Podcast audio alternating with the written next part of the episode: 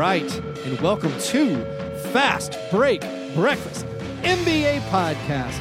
My name is Keith, here alone for a solo interview episode. Chuck and John will be back later in the week as we get you a podcast up for all your holiday travels or your holiday work, depending how that happens. I went to Memphis this last weekend. Pretty fun. It was weird wanting the team to lose. It was easier to cheer against them at home. Seeing them in person, I was at the Celtics game. Uh, seeing Marc Gasol get on fire, it just it stoked those passions. I'm not used to being a pro tank person, normally not, but obviously for this year, the Grizzlies, it uh, it makes sense. So it was uh, it was awkward, but then you know once they lost, I was like, you know what, this was the right this was the right move. So I, I came to peace to it. I guess it's hard transitioning from winning to understanding what is best might be losing. I blame the NBA and their stupid rules, which reward losing. All right, our interview today, I'm very excited about. Got to talk to friend of the show, Brent Barry. He was a good guy. Uh, spoke about 2K and Kobe Bryant and some of his worst games. Lots of fun. If you want to support our program and have more fun, you can do that at patreon.com slash fast break breakfast. We put up bonus content there. There's bonus audio for our $5 a month and up crowd. If you join the $3 a month crowd, you can sign up for our Slack chat where we talk about basketball around the clock. John and Chuck are on that. And then we're doing some breakfast videos that everybody gets. So if you just want to have a buck, an extra buck a month you want to support our program with, you can do that at patreon.com slash fast break breakfast. Again, patreon.com slash fast break breakfast.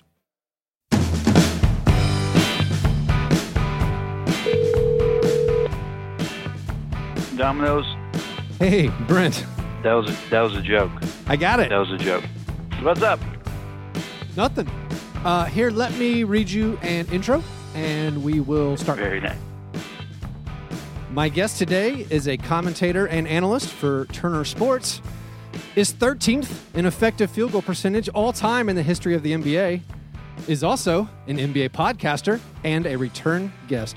Mr. Brent Barry. Brent, how are you? Man, thanks for that introduction. I, I didn't know that. That's good shooting.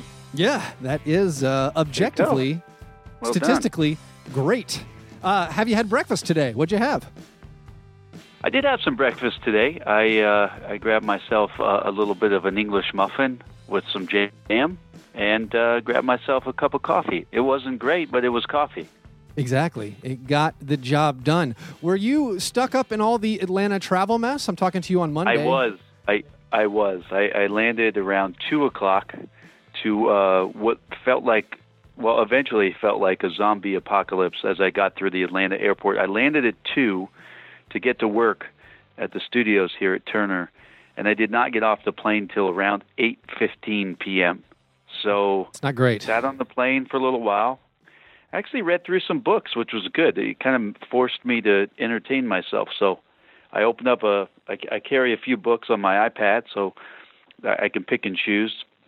And uh, I read some. Uh, I read some stuff I was hoping to catch up on, and I, I enjoyed that. I wrote. I, I read a little bit of Boys uh, Among Men, Jonathan Abrams' book. Oh, yeah. I was reflecting a little bit on Kobe, and um, yeah, good time well spent. That's great. It seems like you're uh you're always traveling. You're always on TV. You're always somewhere. Like I see you. I feel like in the Turner Studios, kind of early in the week, and then you're on games. You know, later in the week. Do you have a set work travel schedule during the season? I, I pretend to work really. Um, my set schedule for the most part is getting to Atlanta uh, to to do some NBA TV stuff on Sundays and Mondays, and then as the the calendar year this year for me, as the calendar year turns over, I'll be out on the road uh, doing some games for TNT.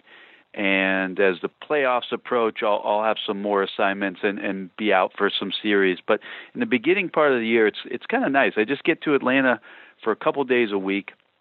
The rest of the time, I'm chasing down my two boys and making sure they're doing their homework.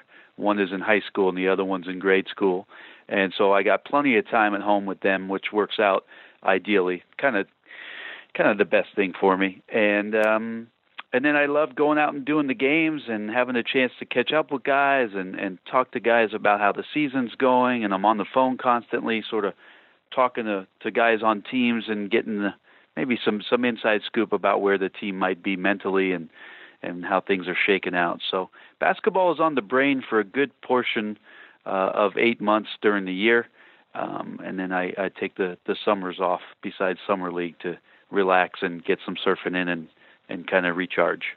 Yeah, you sounds like you got it good.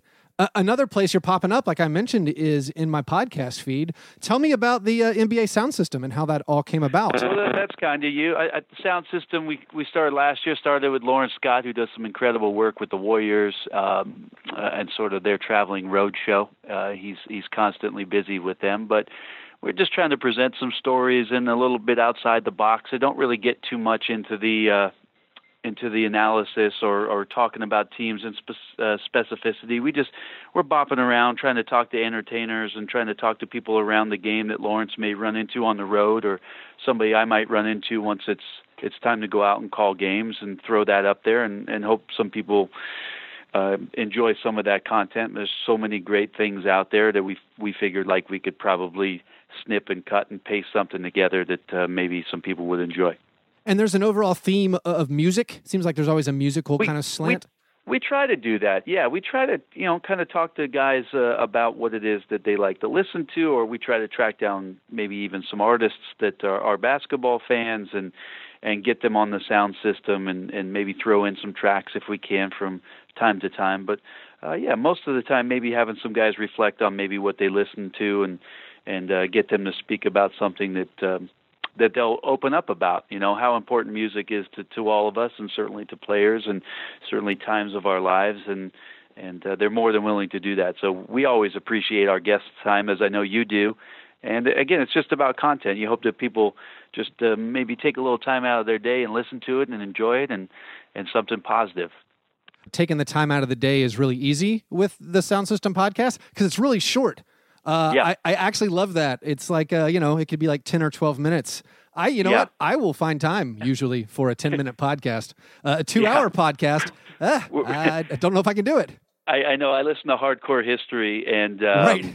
you know I have to get in the mood for that. I have to like just be. I have to be ready, ready to sit down for six hours and and uh, and then go back uh, through it. You know, the next day to make sure I heard what I heard was accurate and, and, that I can carry it forward in a in a water cooler conversation. But yeah, for us, we want. To, I guess we're speaking to our generation and making it quick hitting and things like that. But yeah, it's it's short and sweet and try to move it along a little bit. Yeah, the hardcore history. At least he's like every few months. You know, like he he's dropping six hours every few months. Yeah, I, am not I'm not subtweeting anyone, but if you're doing two hours every other day, like I can't. What are you kidding? Like I can't. Yeah, that's Dan. Har- is that Dan Har? I want to credit him, but I think uh, it's Dan Harlan. Is that right? I think it's Car- is it Carlin?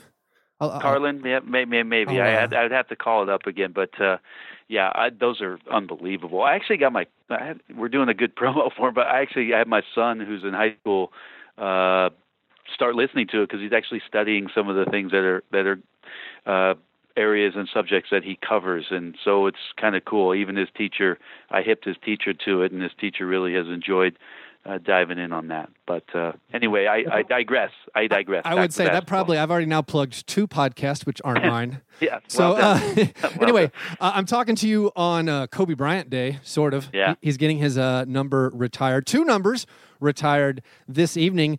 Like, what, what's your best Kobe Bryant story as far as your your playing days going up against him? Oh man, I you know, it's so Kobe, right? Two jerseys, it's amazing. Um, when Kobe first came to L.A., uh, his representation at the time was Arn Tellem, the, the same agent that represented that, that had represent me, which is always weird to say out of your mouth. It's like a weird, uh-huh. like what I had somebody representing me. Anyway, so um, yeah, when Kobe signed with with uh, Arn.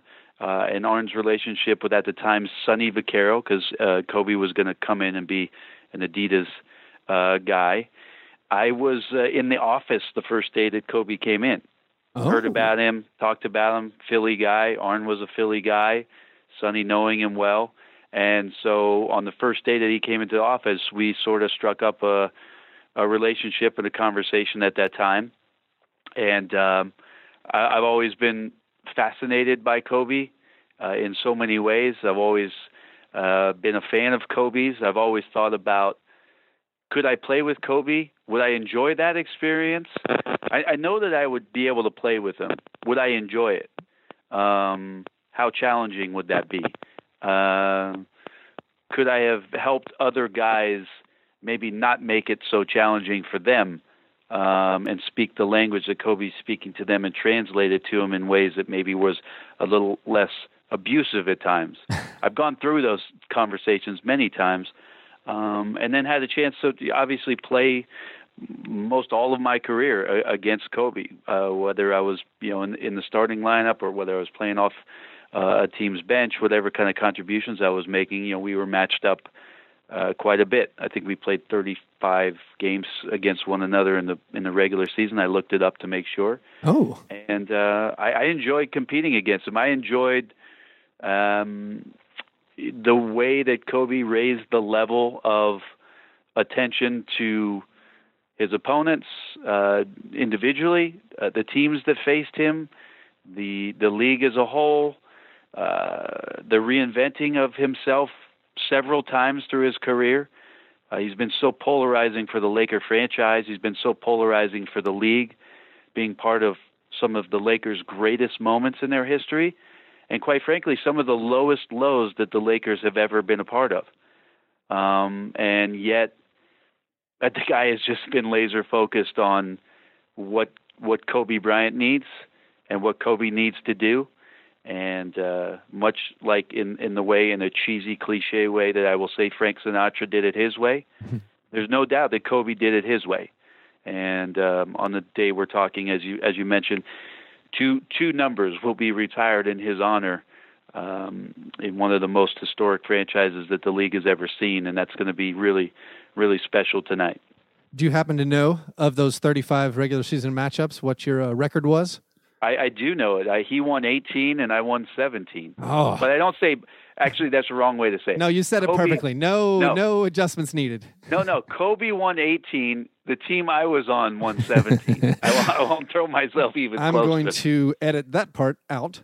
Yeah, uh, you had a, you had a, you also had two jerseys, 17 and 31. How how did you pick those numbers? Well, 31 was really my number. I wore that all through high school, all through my college years, my first few years in the league with the Clippers. Uh, and then when I got to San Antonio at the time, uh, 17 was who was wearing who was wearing 31? Malik Rose was wearing 31. Okay. Yeah. When I joined the Spurs, and so there was no chance for me to get it. So the next number in in my head was to pay homage to really my one of my biggest mentors and really treat him like a big brother. He treated me like his son at times. Is Chris Mullin. So that's the reason that that I wore 17 and chose to wear uh, that number uh, for the rest of the time that I I played in the league. My brother John did the same thing at one point, and I think Mike Dunleavy did the same thing at one point. All sort of uh, as a as a uh, like I said, an, an homage to to Chris Mullin. So that's that's why the switch. That's really nice. I, I, didn't, I, did, I did not know that. Um, another place you're popping up. I bought NBA 2K for the first time in like 12 years this season, and uh, and you're in the game doing your the, the color commentary. Yeah. What, what was the process of, of, recording that? Like, how long did that take? And are, are, you watching people play the game, or are you are you reading stuff? Yeah, no, it's it's really a fascinating uh, process to to do the work for for the 2K people who do really. I think it, I, if you talk about a depth of a sport game uh, you know, I know for years the, the the Madden franchise has dominated things, but the 2K basketball game just dominates in every way, in my opinion. And uh, they've got such an incredible group of uh, of in- engineers and coders and um, animators. This is fascinating stuff. So when you go to do, and I've done, I guess, about 70 hours of work for okay. for that game over the course of the last two years. This was the second year that I was involved in the game and, and got to um, got to contribute in, in a small way. But uh, you sit really, it's weird. You sit in front of a a TV monitor, and there's no gameplay. There's no video action going on. All that happens are these uh, audio cues from either most of the time it's Kevin Harlan's voice that I hear uh, inside a headset, and then Greg Anthony is the other guy that I hear mostly from, and then there's these sort of uh, buzzwords on the right hand side or some sort of dialogue on the right hand side of this television screen, and um, I usually don't say anything or much of anything that's written on the screen, but I just kind of scan it quickly, and then just speak to what it is that I'm hearing from Kevin. And you just sit and do that for for, for hours on end. Uh, try to keep your energy levels going and try to keep your voice from from getting too hoarse. But uh, yeah, that's kind of it. And then, amazingly enough, they stitch all these things together through some some algorithms. And as the gameplay is going on, and they they select from you know tens or hundreds of different things that they could pull out during gameplay while you're hitting buttons and smashing things and drilling threes and and pulling off game winners, and that's what you end up hearing. It's really, really kind of a remarkable process.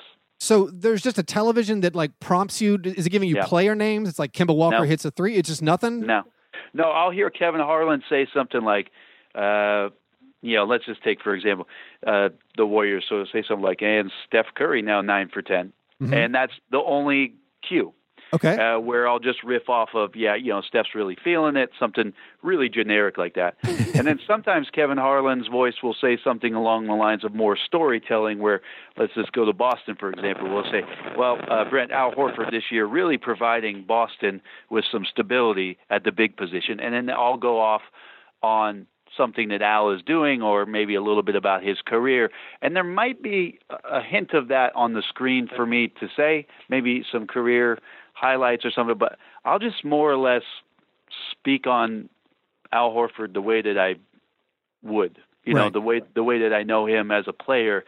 And that I think brings the most authentic uh, stuff to the game and material to the game, which is why I say the 2K guys are just remarkable in that way. Doris Burke is on there, and David Aldridge is on there, and Webb is on there, and it's just it's a great cast that they put together. But the authenticity of the game really shines through in what it is they allow each of the people who are involved, at least with the voice stuff, uh, to do it however they want to do it. That's cool. As far as the authenticity, do you have the freedom to make mistakes? Because Oh, yeah. in in uh, in NBA Live, an old NBA Live game, whenever Peja Stojakovic hit a three, the announcer would yell Stoyankovic, and that cracked me and my roommate up. That was like our favorite part of, of one of the old NBA Live games.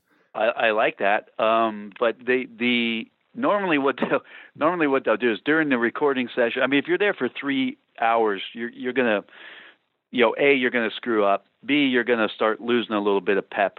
Uh, but most most of the time, what happens is the audio engineer, who's back there just ap- after you say a line, just pushing a button to log it. Mhm. He's kind of falling asleep. You know, he might as well be be playing Candy Crush or so he's falling asleep.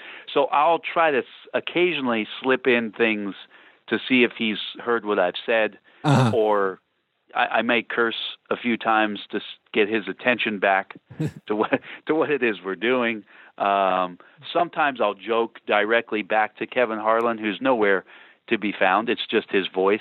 So I'll say something back to the prompt of what Kevin Harlan said. Um, and I think sometimes they slip those in. Most of the time they cut them and put them aside and make this little reel of all the screw ups that go on, which is actually fairly hysterical. I'd like to get that content and maybe push it out. Um, They could at least sell yeah, it. they they try to make it as clean as you know, make it as clean as they can. Yeah. Um, over the summer, there were reports that you were being considered for the GM job of the Hawks. Is a front office job something that you're you're looking to do? It is something that um, I'm hoping to do. Um, you know, I've kind of looked at at things since uh, retiring 2009 as as a little bit of a a a break from basketball in a way that allowed me some time to to to be with my boys and take the the pre- make sure that the priorities in order um, of of GMing the home 1st and then, and then thinking about a job within the league. But that that time is getting closer and closer. I was really flattered by the Hawks' uh, gestures last year in, in reaching out and engaging my interest in possibly becoming the general manager. They have a great ownership group with Tony Ressler, and uh, of course, I know Mike Budenholzer is the head coach, and there would have been some uh, some really nice connectivity there. But um, you know, after some some early conversations and things, they moved on and ended up hiring Travis Schlenk away from the Golden State Warriors, and and good for them. But going through a little bit of that process and talking with them was great. And I I have a bit of a time frame that I'm I'm looking at, and it's getting closer and closer. So I'm I'm really excited about that opportunity, and have had some great conversations with. Uh, with with many people on many levels around the league that I, I think are have been advantageous to me, and um, I, I think ultimately will will help me get a position that that I'm really excited about uh, taking on and and trying to trying to do that, put a team together. Well, I'm definitely pulling for you because, as far as I know, no other NBA podcaster has ever been hired as an NBA GM. yeah. So, I, you know, I think maybe you're opening some doors. You, you know, you could open be. some doors, and uh, that that would be a good trailblazer. All right, hey, last thing, uh, if you're up for it, uh, we have a thing on our show uh, called the Game of Scones, which actually predates the starter's Game of Bones. I would like to point out. Wow, good. But well, anyway, kudos to you. We also have a thing uh, which celebrates kind of the uh, you know negative side of basketball, as in poor performances. And I, I, know you're at least somewhat aware that we do things a little bit backwards at Fastbreak Breakfast, but we give out each week the International Stackhouse of Pancakes Award for the worst shooting performance. Uh, so we've already pointed out, you know, you're historically one of the greatest shooters ever. Uh, also, but you got to have both. You can't be yeah. you can't be a great shooter and and and then have not have the bad days to fight through. So exactly. So since you plenty of those, since you knew your record against Kobe Bryant, I'm going to ask you some questions about some of your perhaps worst games in a Game of Scones iShop Game of Bones edition. Hmm. Okay. All right. E- All easy, right. easy warm up. Do you do you remember or do you know what is your career with, high? With the bre- this is this is the uh, the breakfast version of humble pie. Yes? Exactly. Yeah, Thank I you. like that. Very on brand. Uh, Yeah. Do you remember what's your high? What's your career high in turnovers in a game? Oh, I d- I'm gonna guess seven. Oh, see, you got off easy. Six, four times. You Oh, did. okay. Wow, Only I should have six. done. I should have done worse. Okay. Uh, your next. Your Wait, next. I, I wonder. I wonder what team that was with. Do you, do you have that? I do. I had it pulled up. I've got Dude, more I'll- in depth. Yeah, let, us dive into this No. next game. I'll, Yeah. I'll, I'll tell you the specifics of this. Okay. All right. Okay. So technically, winning is all that matters, and your team did win. But on bas- on Basketball Reference, your worst game score was a game where you went scoreless and also impressively fouled out. Mm, Do you remember the opponent and the season? scoreless and fouled out. Yeah. The Jazz. No. I'll give you a hint. You came off the bench. It was early in your career. Scoreless and fouled out. That doesn't sound like a really fun game. um, road game. It was a- Boston. No, Boston. it was a home game, uh, Oh. January, no, December 3rd, 1996, against Wow. the Charlotte Hornets. You were over Wow. 7 with six fouls, no points, and a win. Uh, All right. good. Well, good. Did I have any assists? Uh, you had two assists one Okay, well, rebound, two assists, something. one steal, one turnover. You Uh, like the fact that I'm guessing other games? This is how this is how many bad games. No, I this ha- is- I'm this- guessing this is- other opponents where I might have really sucked. This was also the game uh, that you took the most attempts without making a shot, being 0 for 7. Okay, All right, Well, and next- the- look at that. I mean, that's not, it's not enough. I should have kept trying. The next game you might like to forget uh, your worst shooting performance in a game where you actually made one shot. You were 1 for 10. Do Hmm. you remember the opponent and the year? One for ten. Mm, can you give me the year? Maybe I'd be able to help it was with the opponent. it was 1997, December of 1997. so the next year, one next of year. ten. Yep. Was it? Was it in Boston? I, I, I, I got to find it. this Boston game you're thinking about. Yeah, because I, I remember just having a really crappy game in Boston. I'm like, one of these games has got to be Boston. it's uh, uh, it's it's 90 not. Bo- I'm going to find you this All right, Boston game though. 97, one of 10. Uh, No clue. Uh, your opponent was your friend Michael Jordan and the Chicago Bulls. Uh, okay, well, that makes sense. I feel better about that. At least it was the 97 Bulls where I really had a, I really pooped the bed. One of 10 against MJ. Eh, I'm a man. All I, right. I gotta find this Boston game. It's not in your most misses. All right, there was a All right, three good. for twelve against Boston on April 4th of 1997. Yeah, that's not good. There's also a three for 11 in 2003. That's coming off the bench for Yeah. the for the Sonics. That's no that's no big deal. All right, finally, uh, this isn't that bad one. Do you remember what's the most number of shots you ever took in a game? I, I think only 14 or 15, maybe. No, no, much higher. You, Really? you, you, had a couple of games where you were on fire where you took 14 or 15. Yeah. Against the uh, against the Dallas Mavericks in 1998, you were 9 for 20. Not terrible. Oh, oh, I got a You 20 got- in got- there. you got- That's you good. 20 shots. I, I, you know, you you're reminding me. You're kind of uh, sparking some interest in in what it would have been like in in thinking about playing in today's game, where you know you could find an early three pointer. You weren't reserved to come down and explore the post ups, and you had to you know maybe play through the possession a little bit. That uh, you know, how many more games of double figure shot attempts? It would have been a lot more. Would have been a lot more fun. There might have been a few more statistical uh, spectacular performances had the reins been off a bit. So I do get a little bit envious of the guys that are Oh, yeah. are coming into the league and playing the way that they get to play now. It's it appeals to me so much more. I really enjoy watching it. It just appeals to the way that I I kind of wish I'd gotten a chance to play for a little bit. Well, if you were on the Rockets nowadays, like Eric Gordon can go 4 for 13 from 3 and it's no big deal. You're like that's that's his job. Yeah. He's doing his job. Well, I I think the thing about that though is the fact of the matter is that the next game is you're going to get it again. It, Oh, these yeah. weren't anomalies. You didn't have all, all of a sudden uh, it's a 12 or 14 field goal night because I I mean I really shot most of the time like six, seven, eight shots a game, and that puts pressure on you to you know choose the right shot, be efficient with your shooting in order to make contributions at least in the scoring category, but to know that night after night you 12 to 14 looks and maybe 7 or 8 of them are going to come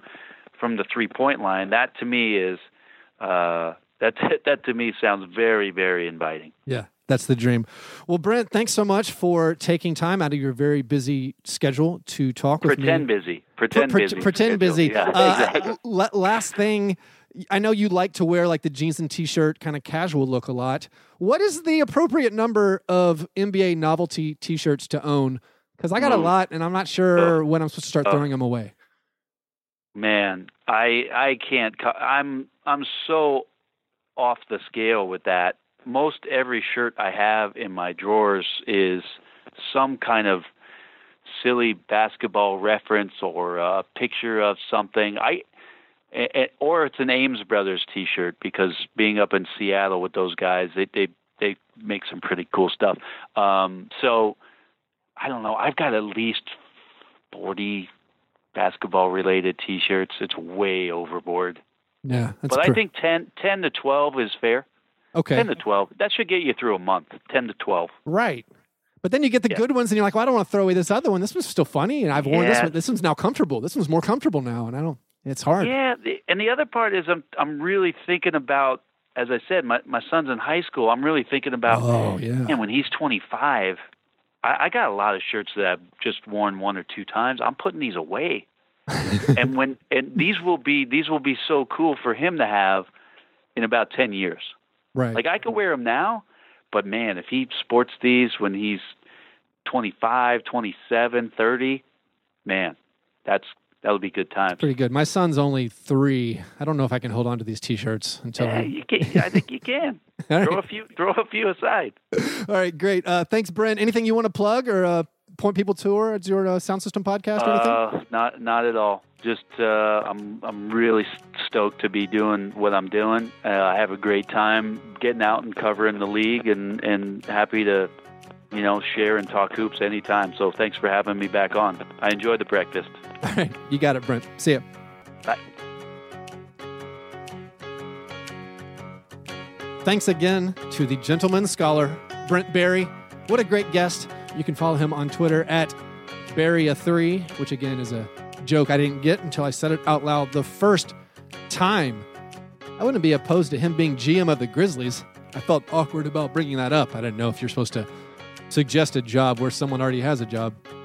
Of course, then my my worry would be he would be all for the Grizzlies moving to Seattle. So that would be bad too. Anyway, thanks to Brent Barry. If you want more of our program, you can get that at patreon.com slash Fast Break Breakfast. We've started posting a few more things there. John has started a which coach is on the hot seat article, uh, and his writing is very funny, much like his talking. Frenzied with uh, often no filter. So it's really fun. The Fizdale 5 premiered last week. He's going to keep posting those. For just $1 a month, you can get access to that at patreon.com slash fastbreakbreakfast. You can follow me on Twitter at fastbreakbreak, like us on Facebook, go to thestepback.com for all your NBA news. All right, you guys are the best. Thanks for listening. And remember, breakfast is the most important thing. Yeah, never apologize for being G and G. Fast break, break, man. You understand?